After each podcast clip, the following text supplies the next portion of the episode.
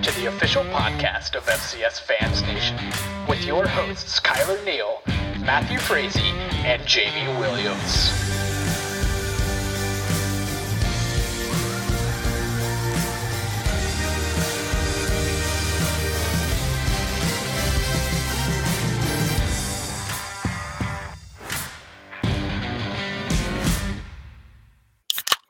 FCS Fans Nation. Last week was the top 10 FCS slaughter, and I might as well expand it this week as we get closer to spooky Halloween to the top 25 chaotic murder of everybody's polls. Ladies and gentlemen, we have officially entered the chaos arena of FCS Week 7 going into Week 8. Ladies and gentlemen, welcome to the FCS Fans Nation podcast. We are back together, the whole crew, Mr. Kyler Neal, Jamie Williams, the main hosts on the show.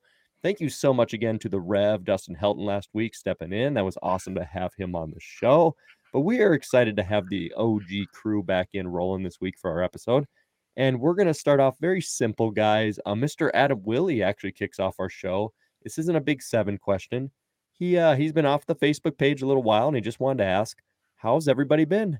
How's life? How are things treating you? And since we didn't have you last week, Kyler, how are you feeling, my man? Welcome back to the pod after missing you last week. Thank you, man. I miss you guys. I can't wait to miss you guys next Sunday, though, because how I'm doing fantastic. I'm going to a Formula One race next weekend. So, I mean, life is great. I get to experience some new sporting events that I've never been to. I've been to the waste management. I've been to NFL games. I've been to the Super Bowl, only to tailgate. Not to actually go to the game. I'm not that rich. Been to all the major league games, a lot of college. I just need an F1 race and a boxing event, and I'm pretty much done. So, yeah, life's good, man. I'm living the sports world. Good. You'll have all the boxes checked for your sporting events. So just trying to. Willie, life's good for me, my man. Dallas Cowboys pulled off a win today. I'm doing good. At any point, my third and I assure you final kid, it could pop out. So I might not be in the podcast next week either if I'm in the hospital. So, Jamie, it might be up to you because of sports and kids for you to hold down the pod, my man. So you ready to get the Big Seven rolling, dude? Let's rock. All right, guys. So as you all know, we're going to start with our Big Seven topics. We got some great questions from our fans, which is ran by the FCS Fans Nation Facebook page. So let's kick right into our main topics for this week. The top 7 FCS topics of the week. This is the Big 7. A staple of the show, guys, is one of the great fans out there who we've met in Frisco before. Mr. Keo Wilson is going to kick our Big 7 questions off for us, and he has a phenomenal question, and he has actually asked this back in the preseason a few weeks ago. But he likes to ask about FCS stocks and what have you bought and what are you willing to sell. And this week he clarifies his question with name an FCS stock that you bought in August, but you need to sell, and name another one you went short on, but you should have bought maybe a little bit more instead. So I'm going to twist this into kind of our buy and sell segment, guys. We've had a lot of good feedback on it. Just to throw it back a little bit of a reminder, a few weeks ago, it was just Kyler and I. Myself, I had bought some Montana State stock, which was like that safe apple. I went a little risky with some Incarnate Word stock. Kyler, you had bought McNeese for the future, not this season, and you had also bought yourself some UC Davis. You had sold VMI, and I had sold Stephen F. Austin. And Jamie, we're going to incorporate you in here a little bit. So, Kyler, I'm just going to start with you right off the bat. Do you have any more stocks you're willing to buy and sell right now? And how do you feel about your previous purchases on the FCS Robinhood app? I still feel pretty comfortable, like with my long-term one with McNeese. They will not be down forever. That's going to be a very slow grind to get them back up. I shouldn't have sold VMI. They're kind of at the peak right now. They just clobbered, Mercer? Big blowout win. So, you know, that's kind of pissing me off because I sold them when I could have sold them for about $100 more a share. But I want to go in kind of talk about a few of the ones that, you know, my takes were a little bit wrong in the preseason. One of them, Sacramento State. I sold them saying they weren't going to be able to compete in the Big Sky this year. Now, guess what? They've still won 11 of the last 12. I thought when Kevin Thompson was out, they were going to really, really struggle. Now they have probably the easiest road in the Big Sky, but it looks like there's a very good chance they could potentially be another Big Sky champion. So maybe I should have held out and sold them towards the end of the season when their stock was at their highest, right before the playoffs when they will collapse. But right now, I should have kept that stock. And then, that's about it. Yeah, buying and selling, it's never easy, but honestly, our profiles wouldn't look too bad. If I had to throw myself all the way back to the preseason like yourself, I had was really high on Chattanooga, which did not look great until this last week, right? And then they get that big win over ETSU. I was not high on Missouri State, however. I was selling them preseason, and they're 4-2, and I'm not going to pick them to go win at NDSU this week, but it's not like they haven't had an unproductive season. They're playing pretty balanced ball. So, and I feel not too bad about that Montana State one. It, like Kyler said, it was, that was a really safe kind of almost a cop-out answer, but it's playing out pretty well. And that stock could really rise if they could upset Eastern Washington. So we'll have to see how that plays out. McNeese is still not even on the profile though. So we don't have them yet. Jamie, you weren't here for a few weeks ago segment with this, but how's your buy and selling going, and who do you have confidence in going forward, man? Well, I bought the heck out of Monmouth through the preseason, just coming off of how good they looked in the spring. They were feeling like they're going to really build on that. Thought they were going to be a quarterfinal team. Guy in the upper right corner there said, no way. So we said, how about some wings on that? So, yep, sold that one already. Already planning to pay for wings later. That didn't work out. Despite them still hanging around, that doesn't look like a quarterfinal team. Probably sold a little short on Southern Illinois. Just wasn't sure what to expect from them coming into the fall. Was hopeful, but didn't think they would be running through the valley like they are. I thought they would have, they would have just been kind of almost one of those fringe teams, and they are not. They look really good despite, close games. Close games test your mettle, and if you keep winning them, just ask him, Houston, how that goes. Yeah, exactly. You end up with a national championship, but they must be one of those stocks where like it looks like not great all day, but it closes really hot right at the end, because I mean, they've had such close matchups, which we're going to get to later down the line too. Well, I think I'm just going to stay away from the Big South stock options because, I got Monmouth kind of right. We'll still see what happens. There's still some season to go, but I thought North Carolina A&T would just storm through the Big South the first year. Did not expect them to lose a Furman. Did not expect them to lose a Kennesaw. So, I underrated Kennesaw. Probably should have bought some of their stock, but I sold them back in 2019. I sold them, and I was like, they're done to me. The triple option, not going to handle it. They're taking care of business. And A&T, man, you got to play better if you want to compete and, make it to the playoffs. Right now, looks like you're already done. So I'm staying away from the Big South. I did buy some Villanova at the beginning of the year. I thought they finished second in the CAA. Got that wrong, most likely, the other way. But they look good, obviously. Came in and beat us last week. It was very devastating, but, that's a good team. They avoided the trap this past week as well. Played a close game up at Albany, but did pull out the win. So I kind of had them kind of pegged as the next team behind us, but they beat us. Yeah, it's fun to reflect and kind of look back on these things. There's the easy calls, the NDSUs, the Sam Houstons. And then sometimes you get those really sexy picks that are worth a penny, like Rhode Island, that shoot up that nobody expected. So, Keo, those are a few reviews of our stocks and what we're looking down the line, my man. But speaking of things you might want to stay away from, because we have no idea what is happening, let's roll into question number 2, which comes from Mr. Greg Talent. And he's asking about the SoCon. So with the mighty Mocs down in ETSU Saturday, who can take control of the SoCon race? Early in the season, it was discussed that the SoCon could be a 3-bid league. We had that discussion here on the podcast. But with the key losses Saturday, will this be a 1-bid league? Jamie, I always throw this one to you first, so I'm actually going to curve it over to Kyler to start here.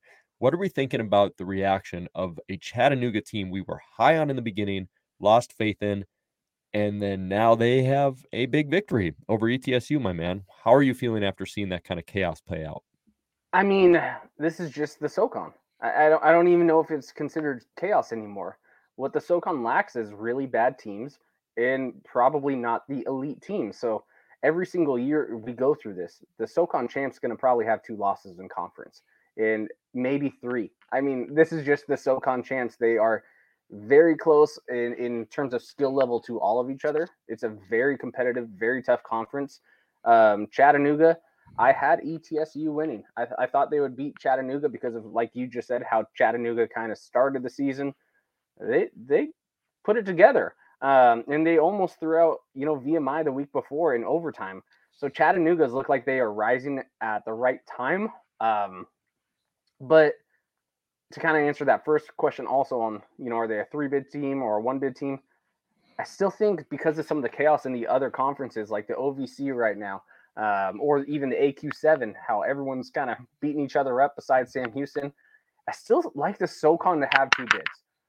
Right now, pending on whoever maybe wins between a VMI and an ETSU, what game is that? Do you guys have it on the schedule and when do they play? I'll pull it up for you, my man. Okay. Or a Mercer. I think it's going to be interesting for the race to the top, but I still think the SoCon is good enough to get, automatic qualifier and an automatic bid right now. I mean, that's just my assumption. I think the champs will, of course, get in. And I think they're a solid enough conference compared to most of the other FCS conferences that they should deserve another team right now. Yeah, that's a really great assessment where it's like you're not sold that there's a national champion sitting within these ranks. But like all these teams, if you could go up top to bottom, maybe not the very bottom, like Wofford, who's had a rough year, maybe Western Carolina. But even the Citadel tends to pull off an upset or pull off a big win at some point. And Samford's like never completely dead in the water. And so those ETSUs, the Mercer Furmans, they're all just battling against each other. And it's kind of hard to predict or kind of give you a clear answer, Greg, because let me use Chattanooga and VMI as an example here. Chattanooga's remaining schedule at Samford, they'll host Furman, at Wofford, they should win, but then they're at Mercer and they bring in the Citadel, and VMI's got to play ETSU at Furman. Both of those are road games. They're going to host Samford. They're going to host Western Carolina. Like, are you just any of us sold that those are just guaranteed victories throughout all 3-4 of those games? Maybe 1 or 2, but that's not easy, man. So, Jamie, you've been kind of on this quite a bit as a Stats Top 25 voter. You've had some great opinions on the SoCon. Are you willing to just throw in the towel and give up on this whole thing, or you feel like someone has an edge? No, I'm willing to throw a bunch of teams in a blender and see what comes out. I mean, even at the beginning of the season, I was saying I thought 6 teams could potentially win the Southern Conference. I discounted the Citadel. I discounted Western Carolina. And actually, I discounted Furman. So I had the wrong one there. Wofford, they're not good. They can't do anything on either side of the ball. I don't understand what happened. Yeah, I do. They tried to incorporate passing game, and they don't have a quarterback that can do it. So that's kind of what happened. So Coach Conklin needs to kind of refocus, go back. They've got a good running back. Urban Milligan's a good running back, but he's buried down there because they're trying to pass a little bit more. But you see it right there. You've got 5 teams with 1 loss.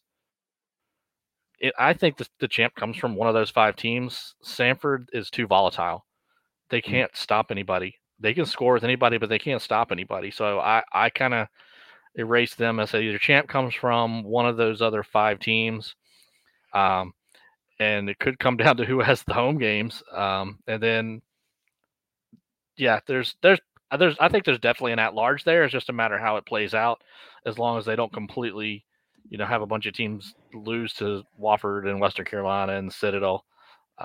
If they beat each other up, you got a better shot at extra at-larges. But I think they're probably a 2-bid conference at this point. But which 2? Don't ask me. In the world of Twitter overreaction, I'm not going to sell ETSU yet, and I'm going to obviously they're a really good team and they beat an SEC opponent, but remaining schedule here, I think they will beat Furman next week, coming off a close loss, and then they are going to host VMI and Mercer. They also have a game with Western Carolina that they'll win, but those are 2 hosting opportunities for them, and Mercer just got blasted this last week, so that VMI game could be a huge matchup. But I would have faith that ETSU still wins the conference after the loss this week, based off of that historical data Kyler says, where you're going to see that 1-2 loss in the conference. And I just think their schedule is really favorable. So if I had to give Greg a team, I would say ETSU. I like that pick, but even if ETSU doesn't win the conference, I like what they've done so far in this, season. That big win at Vanderbilt. Yep. That's going to really push the SoCon to for sure have two teams. If VMI can win the conference, and let's say ETSU is 6-2, in conference play, what is that? They're going to be 9-2, basically. I think that 100% gets them in, but I think even with Vanderbilt, if ETSU drops two games because of how they played prior, they're still a potential team that can make it to the playoffs at 8-3 for sure with that big Vanderbilt win. So depending on how the conference shakes up and who's going to grab the actual championship, I think ETSU almost, they're not quite a lock, but I think they're a lock for the playoffs no matter what, or like as close as you can get to a lock from, outside of maybe the top 10 teams right now. Yeah, and it's wild. The Southern Conference is always wild. I know you had a big blast on Twitter last week with Kevin Marshall saying everybody plays everybody, so that's the only way you can have a champion. But it does put this conference in a blender, and it's fun to watch. And even in the spring, coming down to the last second, you didn't know who was going to win it. I even was trying to figure out all the tie-breaking scenarios, couldn't figure it out, so I actually reached out to Phil Perry with the conference, who broke it down for me. So I have a feeling we'll be doing that as we come down to the last couple of weeks of the season again.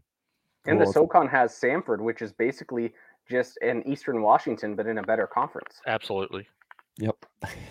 This is oh my goodness. Little trolling for a Twitter argument last night, guys. Yep. If you're not following us on Twitter, guys, it's on the screen. At JD Williams 23, at Matthew Frazee, at Kyler EPH. You should be, because it is some fun Twitter jabs. So we know a little bit. We hopefully are predicting correctly. I think most of us are going to think a two-bid conference at this point. So always the ability to adjust our opinions from the preseason when we know nothing. So, all right, guys, speaking of predicting some things, let's talk a little bit with Mr. Dustin Perman here. Is the Missouri Valley Conference starting to shake up, or is it still up for grabs? So Dustin wants to know, are we getting a clear picture out of the Missouri Valley, or are we not? This is a really interesting question, and I, of course, am the unbiased Bison admin. So if I were to be looking into the Missouri Valley Conference, we may be heading for a 2016 kind of scenario. For those of you who don't know about 2016, that's when NDSU and SDSU played. SDSU won the head-to-head matchup. They each had one conference loss. SDSU actually received the conference's auto bid that year. So they were the auto bid. However, the resume of NDSU for beating Iowa State, and they had a very tough out-of-conference schedule against Eastern Washington, they actually got seeded and had the higher seed in the playoffs, and SDSU had to travel in the quarterfinals to NDSU. And I think based off of the fact that Southern Illinois does not play NDSU, but they did play South Dakota State, and Southern Illinois got the win, we might be looking at a scenario where you're going to see that shared title because of how the conference is set up.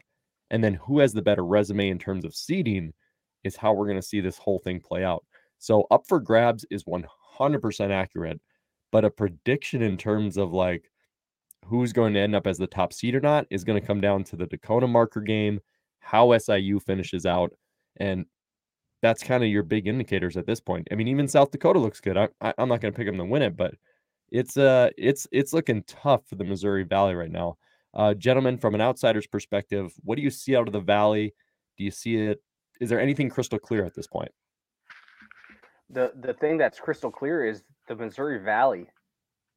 I think this is the best year I've ever seen out of the Missouri Valley as a full conference. I mean, I'm not one of those people, I've always said the Missouri Valley was the number one conference, but I thought it was not as big of a gap as maybe previous years. I think the gap is pretty large this year. I think the Valley from top to bottom by far is the toughest conference. I mean, you have the bottom tier teams giving other teams fits, even in the top of the Valley. You have them beating other teams second to number one team in their conference.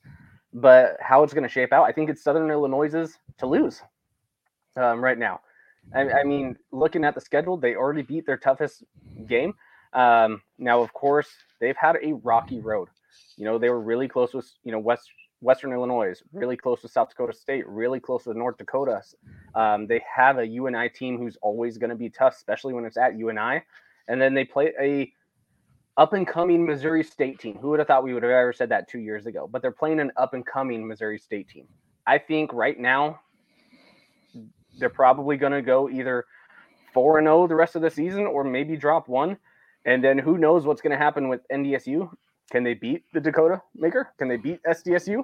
That's going to be the question. But I like the odds of having either Southern Illinois at the top by themselves or sharing a conference with either North Dakota State or maybe even a South Dakota State if there are some one-loss teams. You know how this is going to go just because I cheer for chaos all the times, but SIU will have a loss to Kansas State. And SDSU will beat NDSU and have a 2-point overtime loss to SIU. And NDSU will lose to South Dakota State by a last-second field goal. And they will all have one loss. And then the committee is going to have to probably seed all three of them in some form or fashion.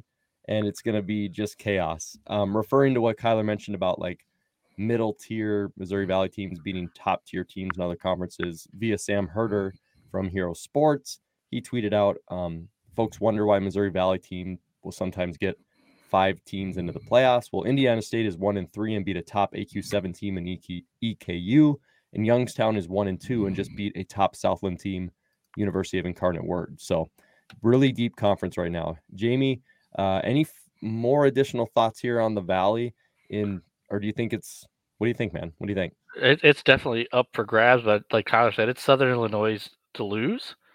They have a bye week this week, which is going to help because they travel to the Unidome the week after, and then I believe they have Missouri State, and that's going to be a rivalry type of game. And they finish with Youngstown State, and you know how much I love to hate on Youngstown State and their Chili Willy mascot and all that stuff, and I still do, but they do have some offensive talent, and it's young, but it's offensive talent that can beat people, and they've shown that they can. They already beat Missouri State. They beat Incarnate Word in a shootout, so they can score just like Southern Illinois can. And if they don't watch it, that one could be the one that bites them. Because I do think they can go into Northern Iowa coming off a bye week and win. But that's the only path to this being kind of figured out. Otherwise, it's as up for grabs of the Southern Conference. And I have to give you guys some credit here as hopefully that's a good takeaway for you, Dustin. Southern Illinois to lose as they have at UNI, which is tough. Missouri State could be tough, but they host them. And then I would say some easier games against Indiana State and Youngstown. But just a little credit to the two other gentlemen on this podcast, Kyler and Jamie. And I'm sure this is taken as the NDSU fan taking his shot at the Fighting Hawks. But you guys did have UND really low within your top 25s, where I generically, like other pundits, just threw them in like the top 10 category because they were great in the spring. Good foresight on you guys, as stinks to kind of hit on a team that's doing bad, but UND is 0-3 in the conference right now, 2-4 overall. So that's also a takeaway from the spring, how much of a change has occurred within the Missouri Valley. So interesting. We'll see how it plays out. We'll get more clarity here over the next 2 weeks for sure. And let's go into a little bit more clarity because we're the kind of people who have this whole FCS landscape figured out, guys. So no doubt we can answer Jacob Martinez's question here, which is another top 8 team went down this week, and there's some close calls as well. So with remaining top 8 teams, do you think that more will drop out of the seeding conversation by season's end? So who else is positioned to take their place by then? So if we were to look at the stats top 25, which is if you're watching on YouTube, I will be sharing onto our screen here. What kind of these top 8 teams that we're looking at currently are positioning themselves well for a seed almost guaranteed, and which ones could kind of jump in there that we're not really aware of. So Mr. Stats top 25, Jamie Williams, which ones are you tracking on? Which ones are you not? Looking at the top 25 right now, obviously it's not the order of how I had the teams, but it's pretty darn close. Those top 4, I'm not going to tell you those are the top 4 seeds. But I think all of those are on track to get a seed. I think South Dakota State and Villanova are on track to get seeds. If JMU wins out, they get a seed. So that leaves a couple. Eliminate Montana. And I think I didn't like what I saw from Montana State when they actually had to play a tough game. Yes, they won. So I don't want to take that away from them. But that was a punt fest. And that's not going to work against Eastern Washington. It might work against Montana. I didn't think it would, but it might. Who's on the outside looking in, ready for a seed? Southeastern Louisiana with a bullet. Ooh, good call. I mean, they are outscoring everybody. And shoot, what I'd love to see is Eastern Washington as the 1 seed or the 2 seed. And then if they're the 1 seed, I want Southeast Louisiana as the 8. If they're the 2, I want them as the 7. Because I want to see that matchup. Because I just think there would be fireworks. Cole Kelly and Eric Barrier fighting it out. Of course, if it's the playoffs, we'll have already had to vote for the Peyton Award. Oh, Jamie, don't go into our last question. I'm going to cut you off. So I'll stop there. And just because Jacob asked the question, who else could sneak into a seed? If they keep winning, Kennesaw could slide into that 8 if they keep winning. Man, dude, we got some ESP, man. I was like, I'll think about Kennesaw, and I'll think about Southern Louisiana. Those would be really edgy, cool answers. And then Jamie, the man, is already tracking on it. So I can't say anything better than that. I will say just kind of, I think most people would think on a lock level, Sam, Houston's going to be a seed. Eastern at this point, if they've got some tough games, but should be a seed. NDSU, SDSU, SIU, possible seeds. Villanova. I mean, there's going to be a team that's going to be really upset, I think, the way things are playing out. Or am I over-exaggerating, Kyler, and it's going to be simple at the end? I think there's a few teams that definitely have locks. I'm not even going to say Eastern Washington's a lock right now. They look very promising, and I'm not going to bet against them. I think they will be a seed in the playoffs and arguably potentially a top 2. But in terms of locks, I think Sam Houston is a lock. I think North Dakota State is a lock. I think Southern Illinois right now is a lock. And then I'm going to say Villanova and James Madison is a lock. South Dakota State is not a lock right now just because if they beat North Dakota State, maybe South Dakota State's not going to be ranked seeded in the top 8. But North Dakota State can still afford a loss. So we still could get 3 seeded Missouri Valley teams. But right now, I don't think South Dakota State's a lock. They're going to be pretty close. I don't think Montana State is going to be a lock right now either. Either is Eastern. I mean, anything can happen where either one of these teams can potentially drop 2 games in the last 4. I like everything Jamie said, but in terms of what's a lock, I think there's only 5 for sure locks right now. Besides, you guys will probably argue with me and say Eastern is a lock. I'm just they look like it, but I want to see what they get through the gauntlet of their schedule first before I just say it's a guarantee, but it looks promising. But those are my only locks because I don't see James Madison losing anymore. I don't see Villanova losing anymore because they already kind of went through their tough part of the schedule and playing James Madison, and I'm not sold really on the rest of the CAA. And I don't think North Dakota State, they can afford 1 loss and still be a seed. Southern Illinois, I don't see them losing. Even if they do, they could probably still afford 1 loss and be a seed. Same with South Dakota State. If they win out, they're a seed. If not, probably pushing on the outside. Man, it's going to be crazy. How about UT Martin? Could UT Martin, they've played virtually nobody. Is there too many good teams in front of them, though, to where they would have a shot? Jamie, we were bouncing top 25 polls against each other a little bit today. I saw that they are the sexy riser. They have a shot at all or no? I mean, it's outside. It's way outside. They have not lost against an FCS team, I don't believe. I think their loss was Western Kentucky, which is an FBS team with a bunch of FCS transfers, by the way. They have Bailey Zappi and the Stearns brothers from Houston Baptist, and I believe they have Mr. Steal the Marker, Adam Cofield, as a running back. So just a little nugget on Western Kentucky. But UT Martin, again, they play in the Ohio Valley, who has lost everybody, but they beat Jacksonville State. They've got Austin Peay this weekend, and they really should win out, and they're going to be unbeaten against the FCS, and a lot of times that does pique the interest of the committee. I don't think they're going to have a big enough win to be there, but if enough chaos happens, maybe they will. Yeah, it's going to be a lot of fun. I would really encourage everybody that you definitely subscribe to this podcast, like this podcast, but subscribe for sure because it's coming up quicker than you think, which we're only about 4.5-5 weeks away. We will do an episode where we will mock the entire playoff field. So we will pretend we are the committee and we will mock how it plays out. And we'll have a bracketologist in the background. And that's a lot of fun. And I think we're going to learn in that moment, Jamie, that we're not going to envy the committee at all because this is going to be a tough, tough decision. Yeah, I just hope it's not a crap show like our bracket podcast last time. That went off the rails a little bit. but that's okay. People still watched and they listened, so that's all that matters. For sure. We're going to try to do a little bit more realistic this year, and I think it's going to play out pretty cool. So we'll have to see how it plays out. Guys, we were literally just talking about them, so I think it's only right that we keep the conversation going. Mr. Pete and Hagen, I believe a great South Dakota State fan, had a few questions for us, but I wanted to really go with this one for him. He says, we've seen Southern Illinois narrowly win these past few weeks against ranked teams. Are they getting lucky? Are they a great team? Great matchups? Overrated? He wants to kind of know about Southern Illinois. And I talked about this on a previous podcast. I just think that they are at that peak of three years of building a really good team. And they are not the kind of team that's going to go away in any matchup. And great matchup is a really good part of this question because, heck yeah, even though UND has had its struggles, they almost beat NDSU. And, like, they almost just beat Southern Illinois. They're a good team that is playing tough opponents. And then going to South Dakota State and winning, heck, even NDSU is having struggles trying to pull that off. So, I just think it's really great matchups, and Southern Illinois has that mental fortitude to push through and win those games at the end. And to quote Jamie from earlier in the podcast, if you can win those close games, pretty magical things can happen.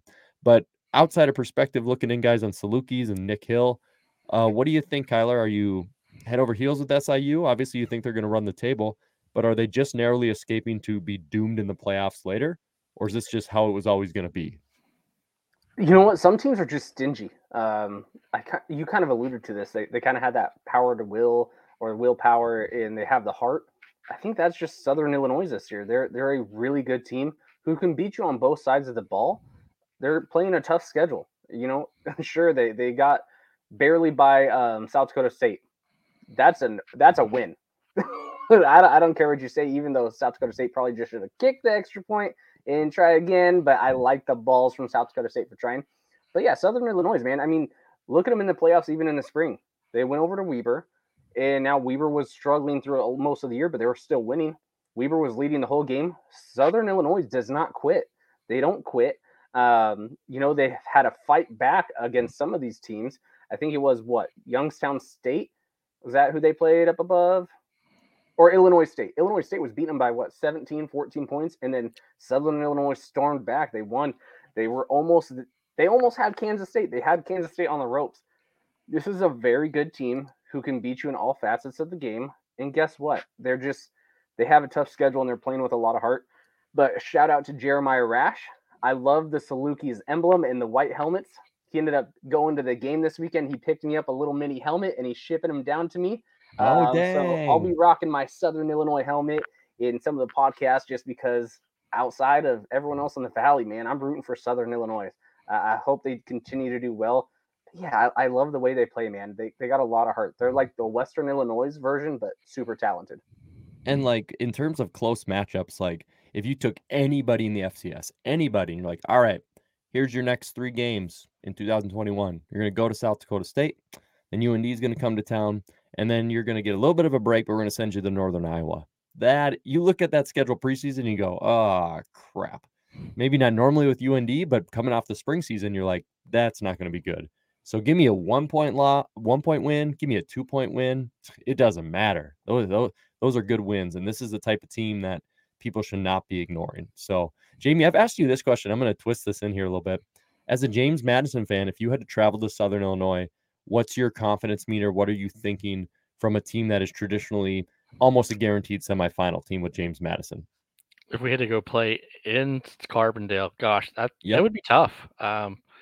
Especially the way our offense has kind of regressed. This is a Southern Illinois question. So let's take it back to what Southern Illinois would be able to do. They've got the running backs, and they've got, the quarterback receiver combo that have that kind of offensive balance that could keep our front seven off balance to keep us from pinning the ears back and coming after them. So I think with Nick Baker being able to be accurate, and 13 out of 16, like, he didn't throw it a lot, but that's phenomenal. And they just look at that. They've got 4 guys with 5 or more carries. It's a lot of balance. Javon Williams is a freak too. Like, yeah. He's this weird X factor who he looks like a quarterback, but he plays running back, but they use him in different scenarios. And Southern Illinois as a Valley team doesn't get a lot of love either for their receivers, but their receivers are really talented as well. And that's even without their best one, Devontae Cox. I think it's just funny to me. Southern Illinois, you know, everybody has, they love or hate North Dakota State. They love or hate South Dakota State. They love or hate North Dakota. Does anybody really hate Southern Illinois? I don't think so. There's never been a reason. Like, go Salukis. That's right. And the one thing, you know, I hate to say, well, did they just get lucky? Did they just get lucky? No, they don't. You don't just get lucky. I mean, did Villanova get lucky that Ethan Radke missed 2 field goals, or did Villanova keep our offense from getting close enough for Ethan Radke to be able to make the field goal? You know, so I hate that. Did they get lucky? No, they made the plays they needed to make, and the other team didn't. And that's a mark of a good team. And, you know, so what that they beat Western Illinois by 1 in overtime. It doesn't matter. It's a win. In that conference, in any conference game, it's a win. Take it, especially with the rest of the schedule. They're battle tested. Tell me how they feel going into the playoffs with these tight games that they've won, and they know how that they can win no matter what the circumstance. So lucky, no. Overrated, no. They're great. Yeah, SIU's looking real good. It's now time for what may be the toughest part for them. Maybe the toughest part and most impressive thing about the Easterns, the James Madisons, the NDSUs, Q people who hate us and we only talk about our teams, is that can you finish out the rest of this regular season to set yourself up in a position to really have that advantage in the playoffs? Because one trip up to Missouri State, Youngstown at the end, and suddenly you're back in that conversation of, well, we thought they are who we thought they were. But we think right now, Southern Illinois, you're really good. So kudos to the Salukis and Jeremiah Rash. So, all right, guys, final 2 questions here of our Big 7. Mr. Bruce Edmiston, awesome Jacksonville State fan, had a few questions for us. He said admin's choice. So I chose to go with this one. Which teams outside the top 25 are your dark horses at this point? Also, Mr. Edmiston, a little bit of a golf clap on YouTube. I'm giving that to you because you have aggressively said that Weber State is overrated and was overrated from their preseason ranking. And while Weber has kept games close or played average at best, they are definitely not championship to quarterfinal material. So kudos to you, my man. I'm going to give you your shout out. And Jamie, I have to start with you as a stats top 25 voter. The only guy, I guarantee, the best stats voter out there who makes a 1 through 126 team ranking list to start the season. So I know you've got some dark horses outside that top 25 or ones that are about to enter. Which ones could end up in that second round? I wouldn't say quarterfinal, but which ones could have that first round upset as an at-large, my man? Yeah, that's a good way to qualify the question. So if you look at the top 25 of them this week, I'm going to pick 2 teams that are just outside that are probably going to enter the discussion on the top 25 this week. One being VMI, the other being Eastern Kentucky. VMI in the Southern Conference just bouncing back after, you know, they lost to the Citadel. It's a huge rivalry game, and the Citadel always gets up for it, and they beat them. I did not think they would handle Mercer like they did. I just assumed that Mercer would be able to just run the ball all day on VMI and keep the offense off the field, and they wouldn't be able to sling it around. And VMI actually beat them with the running game. Started with a pick 6 right away, and they were gone. Eastern Kentucky, they don't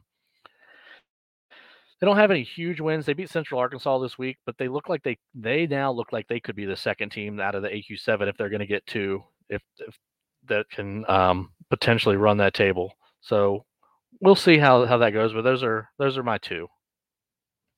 Tyler, do you what Ivies can really make a big dent in the playoffs here since they're highly ranked within your top 25? Of course. I'm glad you alluded to that because that was actually going to be my answer and go all of the dark horses, the whole Ivy League. You all peasants are lucky they're not in the playoffs. All of them would be in the semifinals. So all you peasants are lucky. That was actually what I was going to say too. Oh. I'm glad you did that. That's not even me just trolling. I was literally gonna troll you a little bit and go, yeah, the whole Ivies are a dark horse.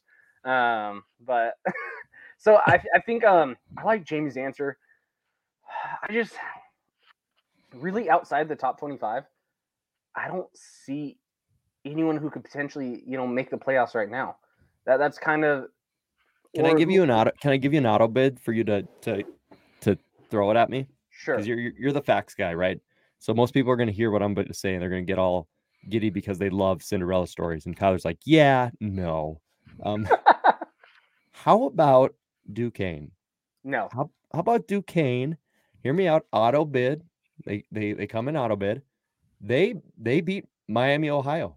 That's a 2-point victory for them. So their only loss is to FBS TCU, and they're undefeated right now at FCS play. But obviously, they're just going to be playing the rest of a very easy conference in the NEC. Yep. Could they have a first round win? Could Duquesne win in the first round, Kyler?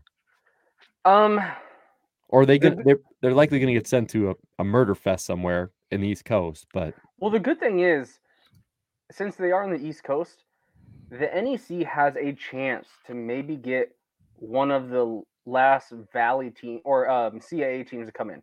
So let's say it is a Rhode Island who comes in and makes the playoffs, right? Because Rhode Island just had that loss.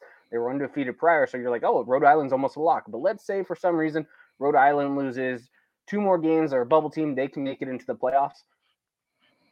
Yeah, Duquesne could potentially be a Rhode Island. They could potentially be a William and Mary. Would I bet on it? I don't think I'm going to be betting on it. But there are some intriguing matchups in the eastern part of the conference to where you have so many schools that are close together where they may get a favorable matchup. Who knows? Maybe even the NEC, depending on who wins and has some bids, maybe they can play like a Patriot League team and just get that automatic type of one-game matchup to where they're like, hey, guess what? Yeah, we can beat you. So I definitely think there's a chance if anyone from the NEC Patriot League Pioneer has a chance for a first-round win, I do think it's Duquesne. It's really going to depend on the matchup. If Villanova maybe does drop one more and they're not seeded, I'm not going to pick Duquesne to go travel to Villanova and beat Villanova. I don't think Duquesne's going to win the bid to host a home field advantage unless, like I said, maybe there's just a whole bunch of teams who were not anticipating being in the playoffs who make the playoffs, so they bid extremely low, and maybe Duquesne, gets that home field advantage in that first round. But they have the best chance. Still not going to bet on it. Yeah, I think you hit on it, Kyler. I think their chance to win a first-round game is if Villanova gets a seed and, nobody in that Northeast makes it. It's like Rhode Island, like, craps the bed, and then they get to play Holy Cross or Fordham. Then I'd give them a shot. Other than that, I don't think so. It's interesting to look at. It's kind of fun mid-season, and I love this question, Bruce. It's why I picked it, to kind of look at those teams that are going to auto bid out of a weaker conference, or they're going to just sneak in. And great points by both of you based off matchups. Could we see a victory or two? So not going to pick any of these teams for Frisco or semifinals, but they've got a shot to, ruin a perfect playoff bracket right after the first weekend there on Thanksgiving. So it could be fun. All right, guys. Jamie, I cut you off earlier. Kyler, I know you're going to be excited about this. We're going to finish our Big Seven here with a question from Mr. Dustin Helton, the Rev, coming up. Thank you so much for joining us again. Should we just give Eric Barrier III the Walter Payton Award? This is a great question, and I don't think you're going to go quite Homer here, Kyler, because I think you've got some pretty cool thoughts with this. What do you think, my man? Jamie, you are a voter, so of course we want to get your perspective. But Kyler, you are an Eastern Washington fan, so does EB3 just get it handed to him? What do you think, dude? I don't think it's getting handed to him. I mean, it seems like every single week, the thing is, okay, Eric Barrier is so far in the lead, and then this little dude from the Northeast. I don't even know if it's Northeast. I guess it's South. Yeah, you're gonna definitely go way very down south, low. Very South. But this 6'7" giant, he's torching everyone. The Walter Payton winner last year. This is, I think, easily a two-man race. I don't see anyone else trying to compete with Eric Barrier and Cole Kelly right now. But no, you just can't say Eric Barrier, he's 100% going to win. Cole Kelly's putting up fantastic stats too. They're both having record-breaking seasons to where, I mean, honestly, Cole Kelly, he's running more than Eric Barrier. He's got some rushing touchdowns. Eric Barrier is lacking that. He's really only a pocket passer this year, and then he's scrambling to get outside. In terms of passing, Eric Barrier, if you're only focusing on really the passing yards, Eric Barrier may break the season record for yards in a season without even going to the playoffs. That is dumb. He has a chance. He's on pace to go over what Gage Guber did in the single season or pretty close to it, and that's without the playoffs, and Gage Guber made it to the semifinals to get that record. So Eric Barrier, he's playing on another worldly level. I've never seen this. He's the most efficient quarterback in the nation. He has the most yards. He has the most points. He doesn't have a lot of interceptions. He's leading on yards per play at almost, 16 yards a pass. I've never seen Eric Barrier play like this, but it's hard to not look at Cole Kelly's stats and go, Cole Kelly, you are definitely still in this race. This reminds me a lot of the Henneke versus Vernon Adams, Walter Payton race, or even Briscoe versus Gage Gruber, Walter Payton race, where you have two front runners who are so far ahead of everyone else, but they are battling with each other neck and neck. And I like Southeastern Louisiana's schedule a little bit more than Eastern's, to where we're actually playing 2-3 tough defenses to end the season, where I think Cole Kelly's going to have the exact same numbers he's been doing the front half of the season. I think by the end of this, maybe Cole Kelly could push it out, but both of them deserve it. Can we just – this is that one where I think a participation trophy is worth it. Yeah, it's going to be interesting. SLU, Cole Kelly in the FCS National Rankings. First for completion percentage, second for completions per game.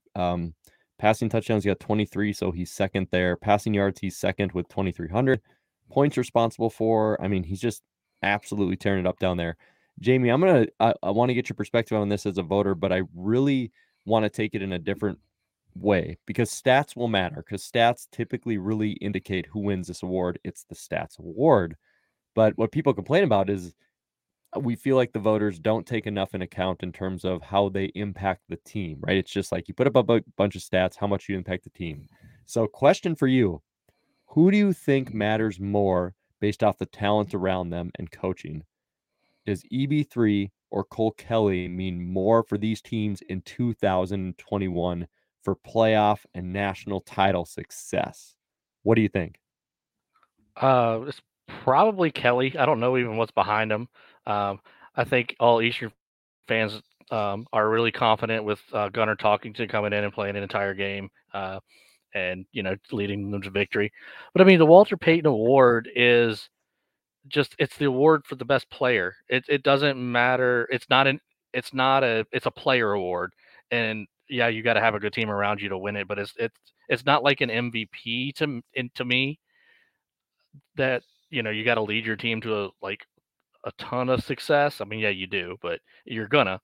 But should we give it to Eric? No, I actually think you should tell him he's not going to get it, because nobody plays pissed off more than Eric. And I want to see him continue to do it. And I kind of feel like Aaron Best is trying to make sure that he's in it, because why else is he in there in the third quarter of a 50-point blowout? So I think they're making their point. I think Eric wasn't very happy that he didn't win it in the spring, and Aaron Best as a player's coach, he's like, I'm going to give my guy every chance to win it. Cole Kelly, he's going to be in a shootout game every game, so he's going to have to. But gotcha.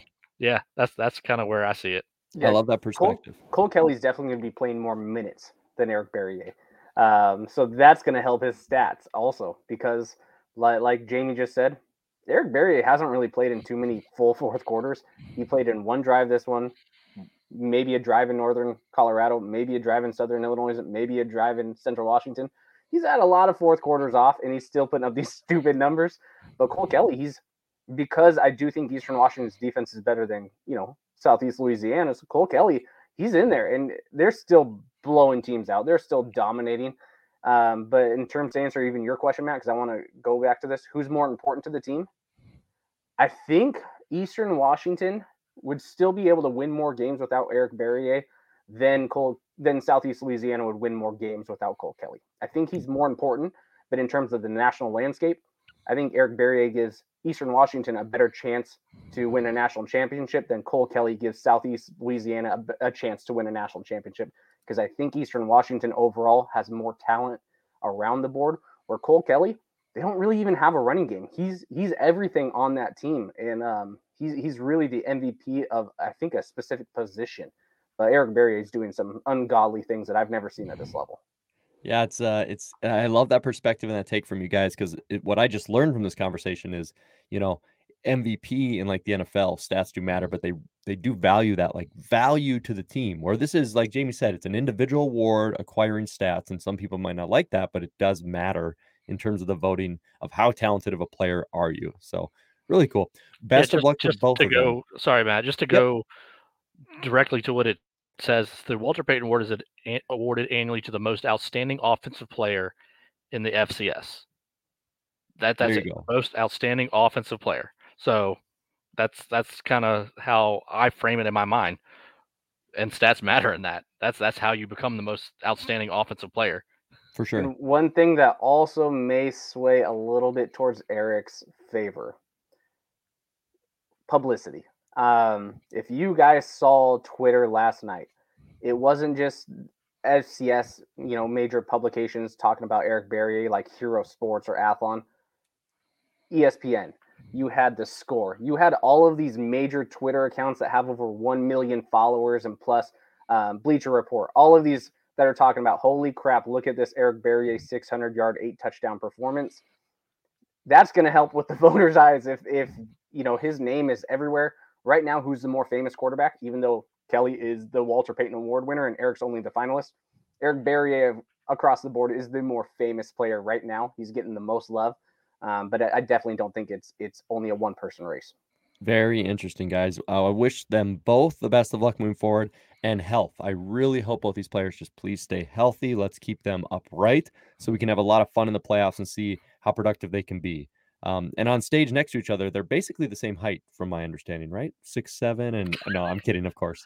And I hope for both their teams, hey, I hope maybe one, maybe both aren't even on the stage because they're prepping maybe for a national title game. So could be cool.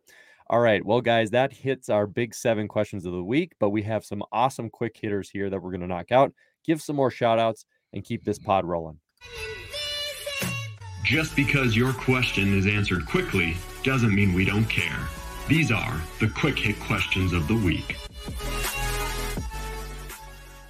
All right, guys, kicking off our quick hit questions with Mr. Andy Holland. He is so serious. He is not being facetious at all when he asks, are the playoffs even official if the Grizz don't make it? And as we both know, I'm kidding, because I believe that's a little stab at Coach Bobby there from Montana, who had a lot to say about the spring playoffs because the Grizz weren't involved. With the Grizz losing, Jamie, will the Grizz make the playoffs? And how far could they be now? I mean, literally, we were thinking about them as title contenders. Yeah, we were. But I think, like I've been saying, just pump the brakes on them a little bit. I mean, don't get me wrong, winning against a Pac-12, God, show my age there, Pac-12 team is a big deal. But we also said Washington stinks. It's just, I mean, you should give them as much credit for beating Washington as Eastern State for beating Vanderbilt. And yes, I know Washington will probably beat Vanderbilt by like 30 points, but still, they both stink. They're both at the bottom of their conferences. And I think, like Kyler said earlier, kind of underestimated Sacramento State because we didn't really know what they were without Kevin Thompson. Their running back, Dotson, retired like this week, I think. So they were kind of in shambles. So, yeah, are they going to make the playoffs? They probably will. I thought they would easily win the brawl. Now I'm not sure. So if they don't make it, it's definitely official because they couldn't even compete in the Big Sky in a regular fall season when they had a whole lot more rest than everybody else. So Bobby Hawk stinks. Yeah, they've lost some offensive linemen to leaving the program and things like that, and the QB injury is hurting them. So they still have a shot to make the playoffs, but of course we like to poke fun at just the comments. Not that Montana's downfall a little bit, or at the comments of what were made in the spring, of course. So Kyler, moving into our next quick hit, Mr. Joshua Hoffman. He wants to know, does Jacksonville State even stand a chance if they somehow beat Sam Houston? What are repercussions on both sides of that? He also asked about ice cream. So talk about Jacksonville State and then tell me your favorite ice cream. Awesome. Jacksonville State is such a weird team, and we talk about them every single year and what they're capable of and why they are not capable of doing what they're capable of. And I know that was a lot of capables, but let me kind of go back to this game. Sam Houston, they should win this game. But Jacksonville State is just a team you can't count out in specific games. Now, I don't think they're a team that's going to be able to make it through 3 tough games in a row.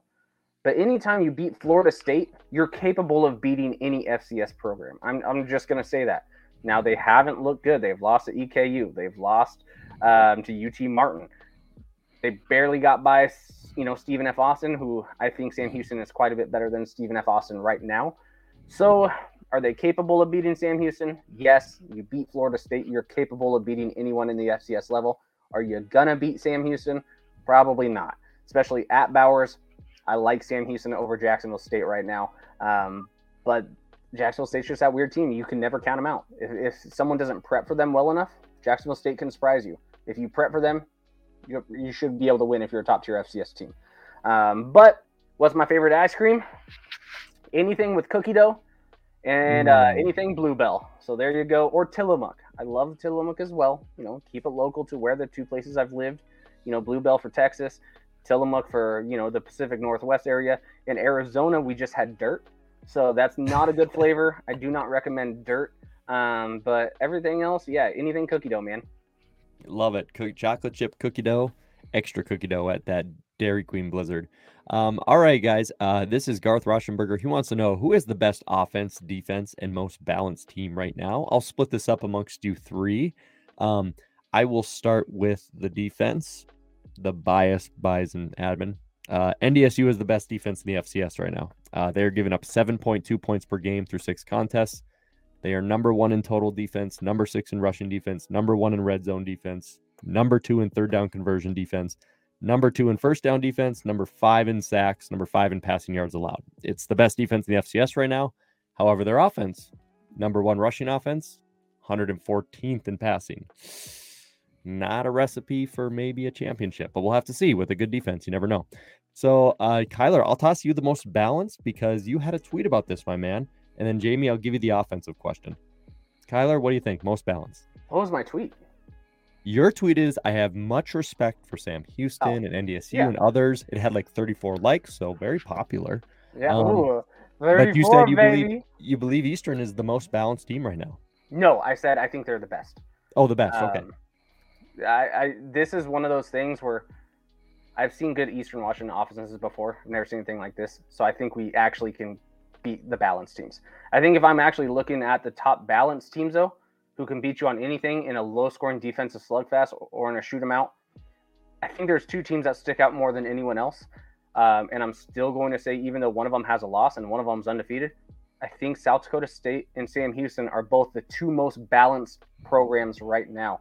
They're really strong defensively. They're really strong offensively. I think those are the two most balanced. Just don't think either of them are going to win the title. Interesting. Jamie, what do you think, man? Are those Walter Payton guys in charge of the best offenses? Who's the best offense right now? Eastern. It's not even close. I mean, they're scoring 60 points a game just about any time they want to.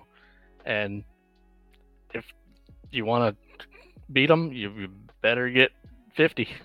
You better get 50.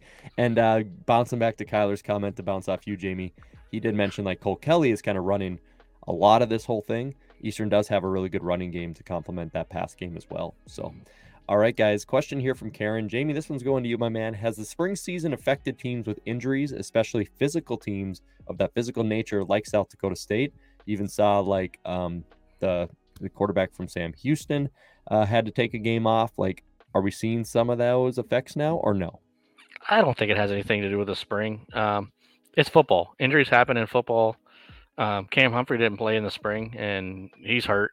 So I think that's just an easy thing to go to. Like somebody gets hurt for a team that played in the spring and went to the playoffs. Like, oh, they should have played the spring, or they played the spring and now they played 16 games in the last 12 months and injury's going to happen. Well, I mean, they're 19 to 23. So, you know, I don't think that spring season is impacting injuries. Might wear them down a little bit just because of so much football being played, but I think it's just football.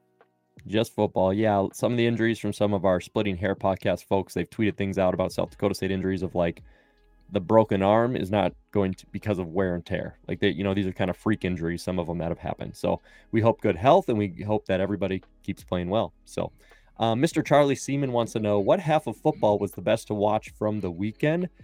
Charlie, I'm going to give you one here. It was Southern Illinois and UND. That game was actually 28 all the way up until 7 minutes left. Southern Illinois gets a field goal for the win, but like there was no other scoring from that point on. And it was pretty cool. Like if you had to just watch one half, it would be that matchup. So despite UND losing their third straight conference game, the matchup was really good. And Southern Illinois, they like to put on a good show. So guys, I hate to be selfish, but I'm going to take Scott Moody's question here too about what top 10 teams are risked to lose this week, because the top 10 has a lot of fun this week. I looked it up here. You have Sam Houston going to Jacksonville State. Eastern's got Weber. NDSU's got Missouri State. These are all like ranked teams. I'm not sure about Weber after Monday, but South Dakota State, UNI, James Madison's going to Delaware. Villanova hosts Rhode Island, who's 5-1. Southern Illinois is on a bye, and I'm not really going to count Montana and ETSU because they're going to be out of the top 10 on the question. Besides Montana State probably going to beat Idaho State as like a guarantee, it wouldn't shock me to see some of these other teams lose. So for you, Scott, pop up 4 different screens with the ESPN Plus app and watch as much as possible because it's going to be fun. So, all right, Kyler, final 2. This one here for you, man. Thumper from the Splitting Hairs podcast on our FCS Fans Nation network. Make sure you subscribe on YouTube. He says, with UC Davis and Montana losing head scratchers, how does the Big Sky shake out after Eastern Washington? So just what's your gut reaction right now of who gets in with Eastern from the Big Sky? What's crazy is I think the best road to get to the playoffs right now outside of what Eastern has, because I just think Eastern Washington is right now the best team in the Big Sky. I think Sac State actually has the best road to the playoffs. That UC Davis loss to Idaho State is definitely a fluke with Hunter coming back, but he also hasn't looked good after his injury. I don't think he's playing fully healthy. If I'm UC Davis, I'm scared of playing Eastern Washington, but that's also their only tough game left. If they can get past, or if they can get by with just a loss to Eastern Washington and make it through the rest of their schedule, they're probably in the playoffs. Montana State, they got through one of their tough games. They have Montana and Eastern left. They could probably actually afford 2 losses and still make it in the postseason. Montana, I don't know. Right now, they're probably still looking safe. Even if they lose to Montana State, that one's going to put them on a bubble. That P5 win is really going to carry over. I have no clue how it's going to end. If I had to rank them in terms of best chances to make the playoffs and worse, I'm going to go Eastern Washington, Sac State, UC Davis, Montana State, Montana, Weber. Those are like the best chances because Weber can still win out and make the playoffs. I know Bruce is saying they're completely done. It is most likely not going to be the case that they're going to win out, but they also don't have many tough teams left. They have Eastern Washington, and Jay Hill has played them extremely well. They shut us down the last 2 times. Now we look different. So that's going to be an interesting game. But if Weber can get by and win Eastern, they're probably going to win out. And even they have a chance to go to the playoffs. So I have no clue. But those are my chances on who has the best case in order. Cool. Awesome. We'll see how the Big Sky plays out. Final one here, guys, before we get our game of the week. A fun one for Mr. Brandon Anderson. Brandon always has like great normal questions, but he threw us a twist this week, which is great. He says, if price and dress codes weren't an issue, what kind of Halloween costume would you wear to a game? Oh, I like this. I'm like a 5-year big spender on Halloween costumes. So like I had the Wilford costume, if anyone remembers the show Wilford, like this guy saw this dog and he partied with him and stuff. It was on Comedy Central, I think. But I had that costume for years. And then I'm currently on a Pennywise, big fancy Pennywise costume. So I'm going to rock that on. But my next one, I'm going to go Darth Vader down the line. A really high-end fancy one here in a few years.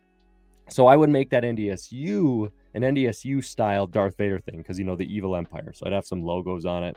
That would be my costume for you there, Mr. Anderson. Jamie, if price were no option, dress codes, birthday suit, I guess if you want, what would you rock to the game there? I don't know. I'm not a big Halloween costume guy. I mean, I rocked the George Bush one year. I did Gilligan one year. Stuff I had around the house because I was like, let's throw something on. I guess, I mean, cop out one, I'll buy the Duke Dog costume and just go there that way. There you go. You're like Jim Halpert. I don't know if you watch The Office, but he does not dress up for Halloween. So no, I just don't. Kyler, what do you got, man? Man, Halloween's been a little different from back in my heyday. I used to be one of those last minute deciding what to do. One time I just wore a wetsuit because that's all there was around. Another time I went to the Halloween store on Halloween. The only thing left were dresses. Show me that picture. I want that picture. Oh, I'll show it to him. But if money wasn't an option, I would buy the jumpy Joe Vandal outfit. The grumpy, not jumpy, I think I said jumpy, but the grumpy Joe Vandal outfit, and I would wear it to an Eastern Washington game, just being grumpy the whole time, being a Vandal fan, about how this program has, you know, dropped down to the FCS after they're supposed to be national title contenders and just haven't performed well. And also that jumpy Grow, or the grumpy Joe, geez, that's hard to say. Grumpy Joe was the coolest decal I've seen on a sticker besides maybe the UCA Bears. So I actually like it, but I also wanted to troll them a little bit. So that's what I'd be for Halloween and an Eastern game. Grumpy Joe. Grumpy Joe. No more dresses. Grumpy Joe it is. So, all right, gents. Thank you so much for all the questions, FCS Fans Nation. I think we got to everybody here. So quick hits or big ones are always appreciated on the page, guys. So let's finish this sucker off with our game of the week. This is the matchup you should be paying attention to. This is the FCS Fans Nation game of the week. All right, gentlemen, we have a good one here. Of course, our recording is Sunday, October 17th, 2021. So know that these rankings will change, of course. But right now, number 12, 5-1, Rhode Island. Rhode Island is traveling to number 6, 5-1, Villanova. And we are going to see how that matchup plays out, as it might have huge playoff and seeding implications for the CAA and the entire field. I don't think Rhode Island's going to fly on New England Patriots jet this time, which was pretty cool. If you didn't see that on Twitter, Rhode Island literally traveled in their last game on an NFL jet from Mr. Kraft. So that's pretty cool. All right, guys. So game of the week time. I'm going to pop up on the screen if you're watching on YouTube our current standings right now. Kyler, you are sitting there with a record of 6-2. I am 4-4. Jamie, you are 3-5. We've had some weeks where we've done double picks, so that's why the numbers don't match. But for week 8, guys, let's do it. Rhode Island at Villanova. Jamie, you're a CAA expert. Actually, you know what? Kyler, you're in the lead. You've got to go first. That's a standard rule. Go ahead, my man. All right, you peasants. So I think it's Villanova's game to lose. I think Villanova's the better team. Sorry, you know, Joe DeLeon and Sean Anderson. I just don't think Rhode Island's going to get it done. Give me Villanova 32, Rhode Island 21. All righty. So I guess it's me. I'll take the upset here. I just don't think seeding's going to be, I don't ever use logic when I do this. So I just don't think seeding's going to be as easy to, or as crazy to where like Villanova's got one loss and JMU's got one loss. And like, it's really tough in the committee. It just seems to work itself out. So using no logic at all, I will take Rhode Island to win this game, and I will take them to win at 27-21. And I also don't think we should just overreact just because James Madison was beat by somebody. So then suddenly things are guaranteed. So there you go. 27-21, Rhode Island with the victory, giving Jamie a chance to catch up. And Jamie, it's up to you, my man. What do you got? Yeah, Rhode Island losing Towson really took some luster off this matchup, didn't it? You know, if the game was in Rhode Island, I might go off the board and pick Rhode Island. But it's a Villanova home game. They survived their trap after the big win. It's too much of a veteran team. It's too much of a well-coached team, and they'll look at what Towson did to Rhode Island to kind of slow them down. And their defense is way better than Towson's. So I'm going to take Villanova, and I'm not going to take it especially close. I'm going to say Villanova 30-13. Oh, big matchup here. All right, so Jamie and Kyler are thinking Nova's going to just maintain their standard. I will take the upset there with Rhode Island. Let's get some more chaos. So, all right, ladies and gentlemen, we have reached our finale as we are looking forward to an exciting week 8 of FCS football. Of course, make sure to like and subscribe to this podcast on your preferred platform, Google, Apple Podcasts, Spotify. Subscribe and like on YouTube as well if you want to watch these episodes. FCS Fans Nation, the YouTube thing is the FCS Fans Nation Network. So if you're a fan of the Splitting Hairs podcast, if you want to watch the Rev with the Whack podcast, Eagles Power Hour, Mr. Kyler Neal, the Chris Football Show, we have a lot of content available for you guys. So YouTube is the place to kind of transition into. But that being said, shout out to our fans, of course, for answering our questions. We really appreciate it. One final comment there from you, Mr. Neal, about how you're feeling about the rest of the FCS and for your Eastern Washington Eagles, who are right now the hot topic, my man. Take us away. How I'm feeling about the FCS, man. I think the FCS is awesome this year. There's a lot of parity, but there's also, I think, a lot of elite teams that maybe we haven't seen in years. Overall, though, I like my Eastern Washington Eagles, and you can call me biased. I don't care. We're going to red turf rep it. I've never seen Eastern Washington's team look like this on really both sides of the ball. Defensively, yes, they're pretty similar to 2018, which 2018 got them to Frisco. Most people just keep tweeting me and going, they played really bad against Western Illinois. Cool. Name another game that we played bad. I don't care what you said. And even that bad game, we still scored almost 60 points in one half, where it's taking all of these other teams who are beating Western Illinois to score 40 at the end of the game. We were up big. I don't care. It's a win's a win. I don't think anyone's keeping up with this Eastern Washington offense right now if we get in a shootout. And I don't think anyone's holding us to below 34 points, 35 points. We'll see with Weber this week. That's a true test for a defensive team because they beat the crap out of Montana State's offense, and offensively, Montana State was doing well prior to this game.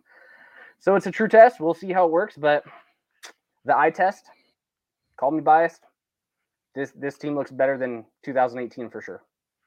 Better than 2018. We'll see how this all plays out, guys. Right now, Kyler is saying the Red Inferno is the place where the best team resides, but we will see over the next 5-6 weeks who sets himself up for the playoffs to take that red carpet trip down to Frisco, Texas. Thanks for listening to the FCS Fans Nation podcast, everybody. Catch you next week. Enjoy the games. Boom. Thank you for listening to the FCS Fans Nation podcast. Make sure to like and subscribe to this podcast on your preferred listening platform, whether it's Apple, Spotify, Google, or even YouTube. And make sure to follow our FCS Fans Nation social media pages on Facebook, Twitter, and Instagram. Thank you for listening to the premier podcast for FCS football. Boom.